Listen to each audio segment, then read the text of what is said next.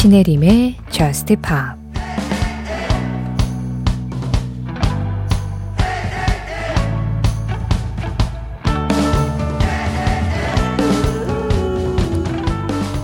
그래도 우리 참 재밌었지? 우린 너무나 아름다웠고, 우린 너무나 비극적이었어. 그 어떤 마법과도 비교할 수 없었지.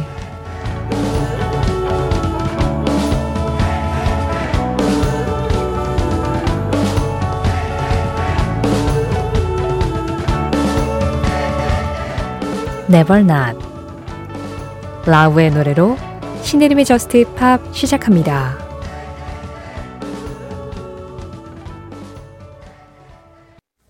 신혜림의 Just Pop 시작했습니다. 오늘은 라우의 Never Not 그리고 JP6와 줄리아 마이클스의 If the World Was Ending 이 두 곡으로 시작을 해봤어요.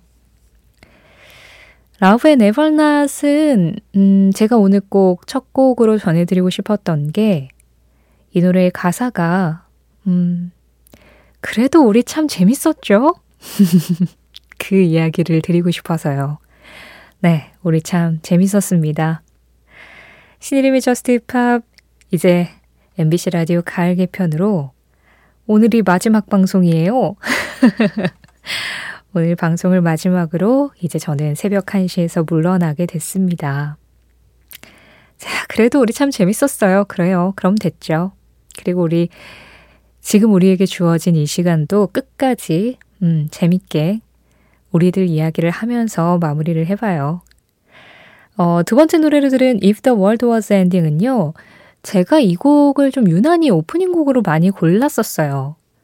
곡의 가사가 마음에 들었던 것 같아요. 음, 이 노래의 노랫말이 세상이 끝난다고 하면 그러면 그때는 넌 나한테 와줄 거지? 라고 물어보는 그런 내용의 곡이거든요. 세상이 끝난다고 했을 때 나는 누구 곁에 있을까? 누구에게 달려갈 수 있고 나한테 달려와 줄 사람은 누구일까? 그런 생각을 좀 하게 하는 곡이었는데, 지금 저스트팝의 마지막 방송에 달려와 주신 모든 분들이 저한테는 세상이 끝난다고 할 때에도 와주실 분들이 아닐까 그런 생각을 좀 했습니다. 자, 그 중에 한 분인 8279번님, 항상 잘 듣고 있었던 청주에서 피자집을 운영하고 있는 청취자예요. 장사를 하면서 오전 11시부터 새벽 2시 30분까지 영업을 하고 있는데, 저스트팝은 거의 하루도 안 빠지고 들었어요. 그런데 종영하신다니까 저의 루틴이 사라지는 기분이네요. 제 첫 라디오 사연도 읽어주셨는데. 항상 어디에 계시든 응원할게요. 노래 신청은 역시 이 노래가 어울릴 것 같습니다. 알렉산더 진의 Whiskey and Morphine 신청합니다. 알렉산더 진의 Whiskey and Morphine 그리고 윌코의 How to Fight loneliness였습니다. 어, 알렉산더 진의 Whiskey and Morphine은 Just Pop을 오래 들으신 분들은 다들 아시죠? Just Pop이 처음 기획되고 구상될 때 저희 당시 PD님께서 홈페이지 디자인을 해주시는 분들께 이 곡을 들려주면서 이런 분위기의 음악이 나갈 방송이고 이런 분위기에 좀 맞게 디자인을 해달라라고 부탁을 했었다고요. 그러면서 약간 이 곡이 Just Pop의 좀 대표 이미지 같은 느낌이 됐죠. 근데 제가 어제 방송에서도 말씀드렸지만 저는 약간 트로이 시반의 Youth 같은 느낌을 생각했거든요. 조금 더 synth pop스러운 느낌이었는데 근데 뭐 방송을 하고 보니까 지나고 보니 그 사이 어딘가에 Just Pop의 좀 이미지가 딱 만들어지지 않았나 그런 생각이 들어요. 그리고 이어진 윌코의 How to Fight Loneliness도 역시 그때 당시에 좀, 음, 이야기가 나왔었던 Just Pop을 처음 기획하셨던 PD님의 추천곡이었습니다. 아, 저도 그러다 보니까 이 두 곡을 유난히 조금 더 애정하게 된 것도 있어요. 신혜림의 Just Pop 오늘 Just Pop의 마지막 방송 함께하고 있는데요. 아, 이렇게 여러분들에게 들려드려야 했던 음악들, 그리고 들려드리고 싶었던 음악들, 아직 못다한 이야기들이 참 많습니다. 너무 급하지 않게 천천히 가볼까요?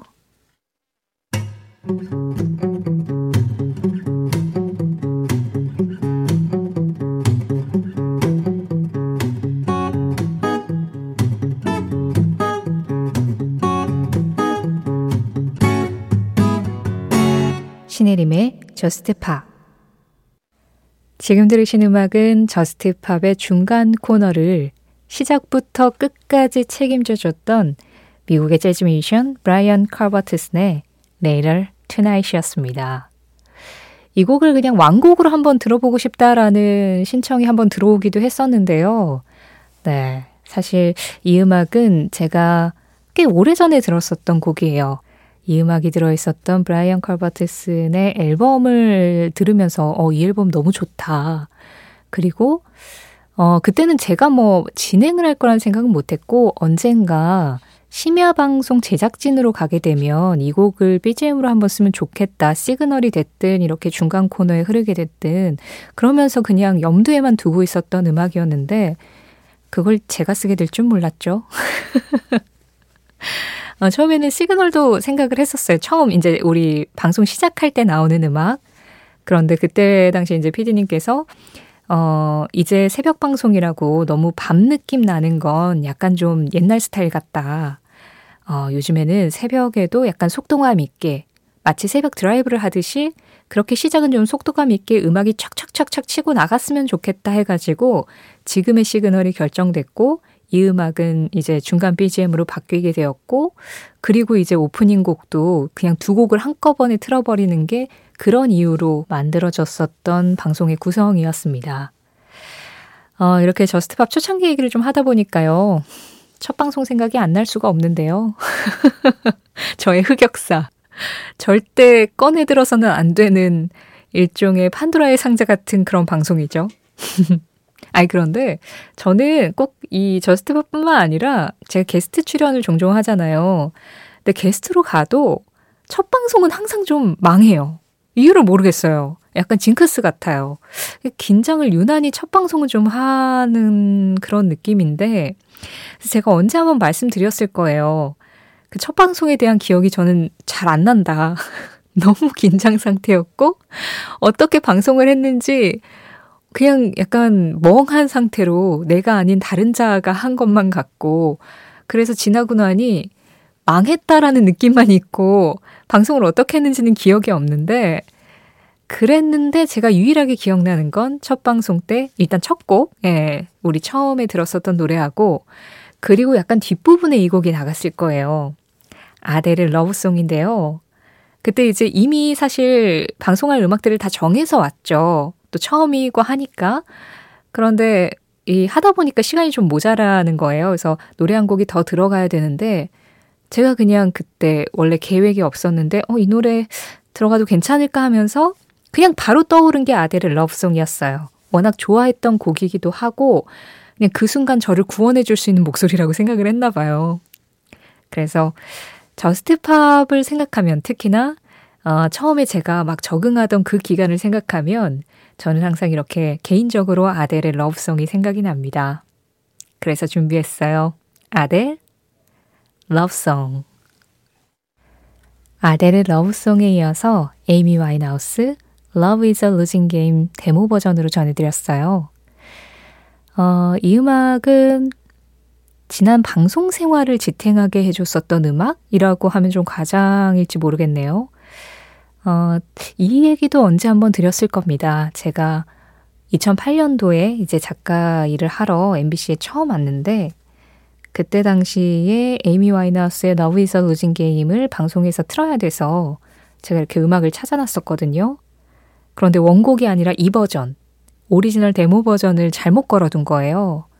그래서 이 곡이 잘못 나가고 있었고, 제가 너무 당황해서 그때, 어, 빨리 바꿀까요? 하고 있는데 당시 이제 저랑 같이 일했던 DJ 분이 어, 이 데모 버전 느낌이 너무 좋다고 그냥 듣자라고 해서 그냥 예, 다시 주저앉아가지고 같이 들었는데 실수가 오히려 굉장히 기억에 많이 남잖아요. 실수로 발견했는데 너무나 아름다웠던 음악? 그러니까 원곡보다 훨씬 더 울림이 컸던 버전? 예, 그래서 저는 이 is a Losing Game의 데모 버전을 들을 때마다 그때가 생각나면서 그 오랜 기간 동안 제가 방송국에서 작가 생활을 하고 또 어떻게 하다 보니까 진행도 하게 되고 그 모든 시간들이 좀 주마등처럼 지나가게 되는 그런 노래가 저에게는 is a Losing Game이었어요. 이 새벽에도 참 잘 어울리는 음악이죠. 아니, 9028번 님이 그나저나 DJ가 되면 이 노래는 꼭 틀어야지 하던 곡 그동안 얼마나 트셨나요? 저 같으면 막 틀었을 텐데 거의 안 트신 것처럼 보이거든요. 전부터 그 부분이 아쉽기도 했습니다 하셨거든요. 근데 이거는 약간 어떤 느낌이냐면요. 왜 우리 어렸을 때 친구가 부모님이 슈퍼 하신다고 하면 야, 너 진짜 좋겠다. 너네 집 슈퍼 하면 너 과자 마음대로 막 먹을 거 아니야. 라고 얘기했던 거랑 좀 비슷한 거예요.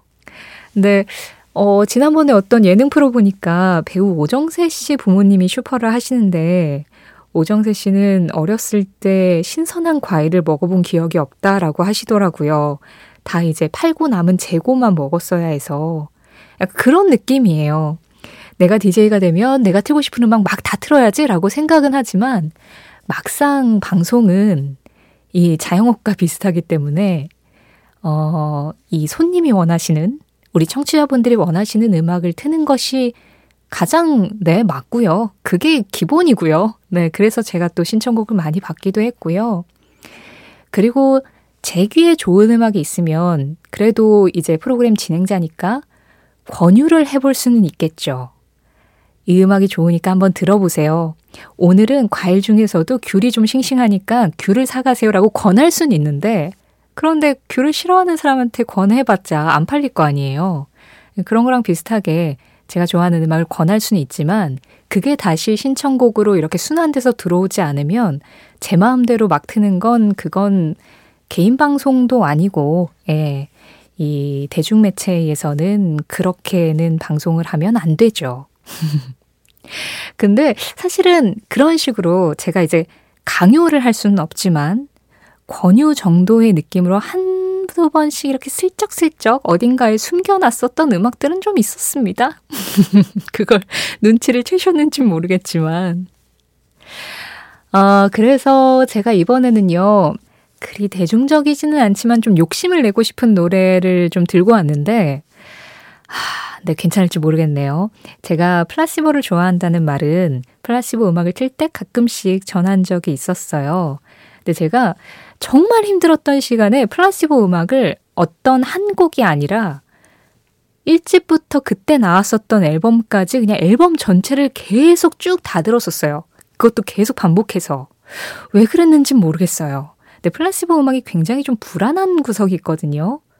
그게 그때 당시 제 마음의 진동수하고 좀 맞았던 것 같기도 해요. 그래가지고 사실은 그때 왜 힘들었는지 그 이유는 지금 다 잊어버렸는데 플라시보는 저한테 남아 있습니다. 아, 그때 나와 함께 했었던 음악, 나와 함께 했었던 목소리, 이렇게요. 그래서, 아, 플라시보의 음악 중에 그 불안한 주파수하고 저하고 참 잘 맞았었던 Infra-red라는 곡을 가지고 왔어요. 사실 다른 노래를 더 좋아하기도 했는데 플라시보 음악 중에는 방송에서 전해드리지 못하는 곡들이 제법 많아가지고요. 그나마 타협을 본 게, 네, 이 음악입니다. 멜로디는 참 괜찮아요. 이 사운드 안에서 그 멜로디가 어떻게 살아 숨쉬는지 한번 들어보시죠. 플라시보입니다.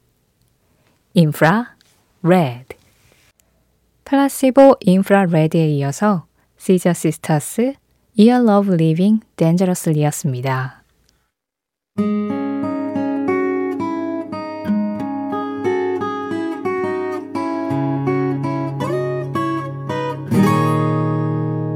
신혜림의 Just Pa 잠이 들면 너의 얼굴이 보여. 너에게서 잃어버린 걸 그 무엇으로도 대체하지 않을 거야. 난 도망칠 수도 있었고 그만둘 수도 있었지만 그리고 이제 네가 없다는 것도 알아야 하지만 난 너의 빛을 기억할 거야. 블리처스 피처링 시아의 Like a Live Alone였습니다. 언젠가 꼭 한번 전해드려야지 했던 제가 참 사랑하는 음악이었는데 그게 마지막 방송이 될 줄은 몰랐네요. 앞서 잠깐 읽어드린 건 이 곡의 가사 중 일부분이었어요. 노랫말이 참 아름다우면서도 뭔가 강한 의지가 느껴지는 그 단단함이 좀 함께 들어있죠. 그래서 제가 이 음악을 더 좋아했는지도 모르겠는데요. 저는 여러분들의 빛을 기억할 겁니다.